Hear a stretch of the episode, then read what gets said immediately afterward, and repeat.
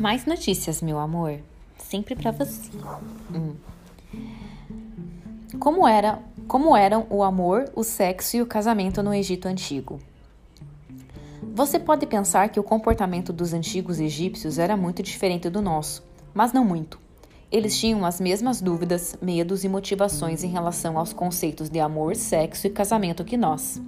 A diferença está na maneira como lidavam com essas emoções. No mundo moderno, o sexo vende e às vezes também pode ser considerado, considerado tabu. Isso é algo que um egípcio antigo, típico, não teria entendido. Para os egípcios, sexo era um elemento básico da vida, junto com comer e dormir, e, portanto, não era algo sobre o que se poderia rir, que se poderia evitar ou gerar vergonha. E, por falar nisso, a língua egípcia, como as modernas, possuía vários vocabulários para a relação sexual. Assim como, naturalmente, eufemismos que podiam ser usados poeticamente como vincular-se, encontrar-se, passar uma agradável hora juntos, entrar numa casa, dormir com ou divertir-se com. Na verdade, a poesia é uma fonte notável de aprendizado sobre questões do coração e da libido no Antigo Egito. A arte da insinuação. Eles também tinham várias palavras para descrever os órgãos sexuais femininos, como Shinmit, nossa meu amor, é XNMT, útero, e IWF, carne, KNS, região pubiana, ou K3T, vulva. Outros eram mais sutis, como Kinu ou Kinu, que é abraço.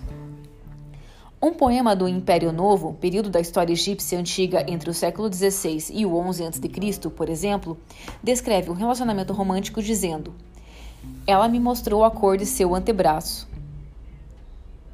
Desculpe, meu amor, errei. Ela me mostrou a cor de seu abraço. Cor costumava ser usada como eufemismo para pele, e na poesia encontramos frases como ver a cor de todos os seus membros ou sua cor era suave. No entanto, nem toda a poesia era tão sutil. Há uma que descreve um jovem querendo correr em direção à sua gruta. Metáfora que realmente não precisa ser explicada. Os antigos egípcios também usavam linguagem sexual para insultar, praguejar e como exclamações mais gerais. Para apressar um colega de trabalho, um barqueiro egípcio poderia ter dito: Rápido, fornicador! Como, atesta, como atestado no túmulo de Ti, do Império Antigo, em Saqqara, um sítio arqueológico do Egito que funcionou como necrópole da antiga cidade de Mênfis. A expressão, aparentemente, foi considerada inofensiva o suficiente para ficar no túmulo com o falecido por toda a eternidade.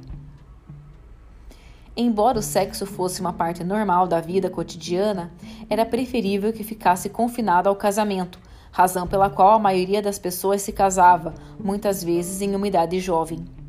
Como a poesia de amor do Império Novo é repleta de desejos sexuais e românticos, além de amor não correspondido, encontramos pistas sobre as práticas culturais da época por meio dos poemas.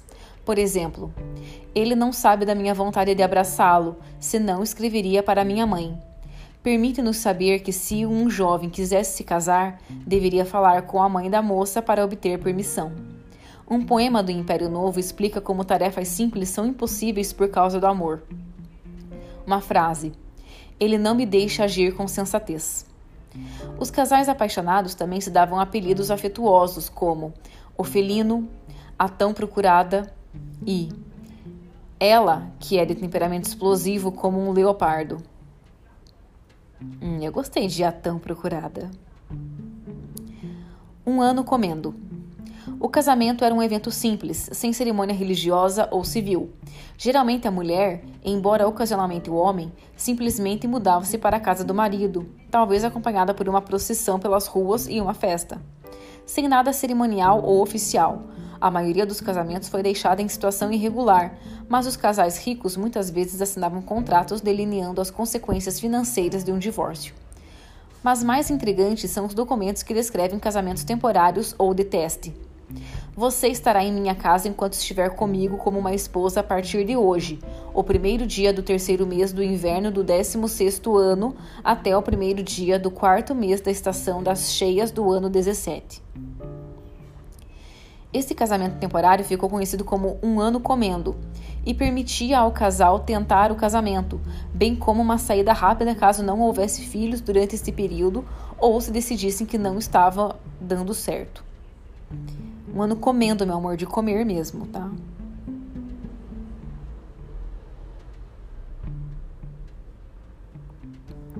A vida de casado do, a vida de casado do antigo Egito não era muito diferente do que é hoje.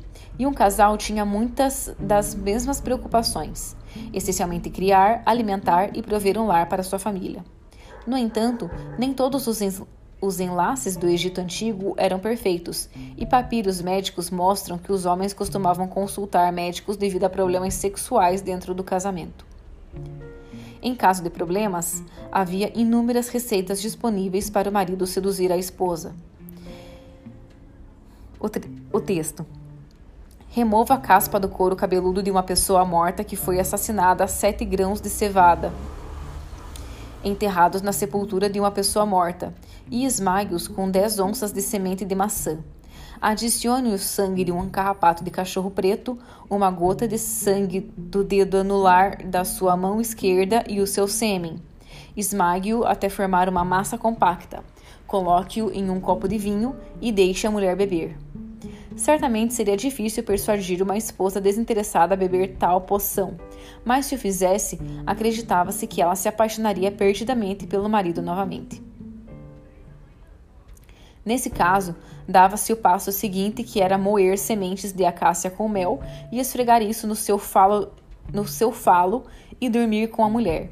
Se isso não funcionasse, o homem era aconselhado a esfregue seus falo com a espuma da boca de um garanhão e durma com a mulher. O mesmo nível de ajuda médica não estava disponível para a esposa, pois era considerado impróprio para uma mulher consultar um médico sobre esses assuntos. Uma esposa é uma esposa, ela não deve fazer amor, ela não deve ter relações sexuais. Isso deixa claro que era considerado impróprio que uma mulher desejasse fazer sexo, pois ela só deveria estar disponível para o marido a seu pedido. Os casamentos eram dissolvidos por vários motivos, sendo mais comum a ausência de filhos ou o adultério. Embora as mulheres, em teoria, não devessem desejar relações sexuais, o adultério era considerado o grande crime, geralmente encontrado em uma mulher. Mas tanto homens quanto mulheres cometiam adultério, e tanto homens quanto mulheres podiam dar início a um, diver, a um divórcio por causa disso. O adultério era tão comum que aparecia no livro dos mortos na chamada confissão negativa, onde o falecido negava ter feito coisas consideradas ilegais ou socialmente inaceitáveis.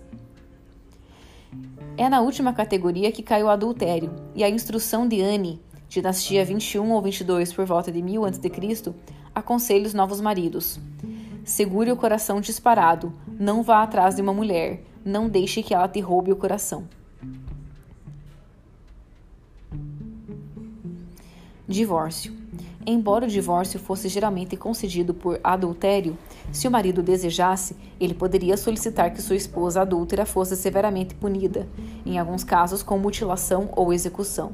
No entanto, essas punições severas geralmente eram um enredo de contos literários e o divórcio era mais fácil e comum no mundo real. Tanto homens quanto mulheres podiam se divorciar, basta o homem dizer um te expulso ou a mulher falar Estou indo embora. Ou qualquer um dos cônjuges soltar. Estou me divorciando de você.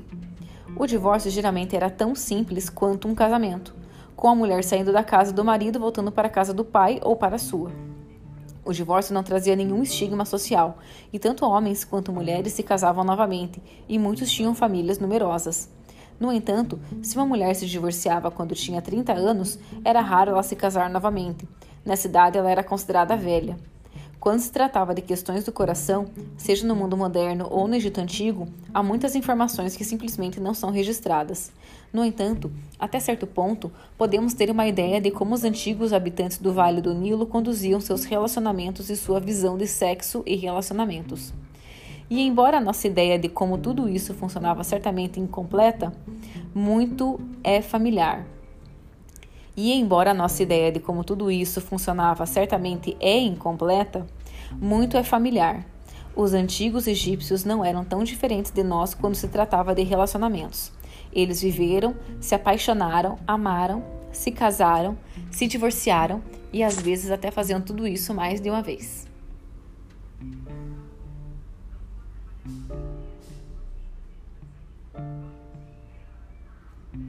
Ah, daí eles recomendam um livro aqui, meu amor. As Vozes Perdidas do Nilo. Vida cotidiana no Egito Antigo. Hum, o que você achou? Um beijo.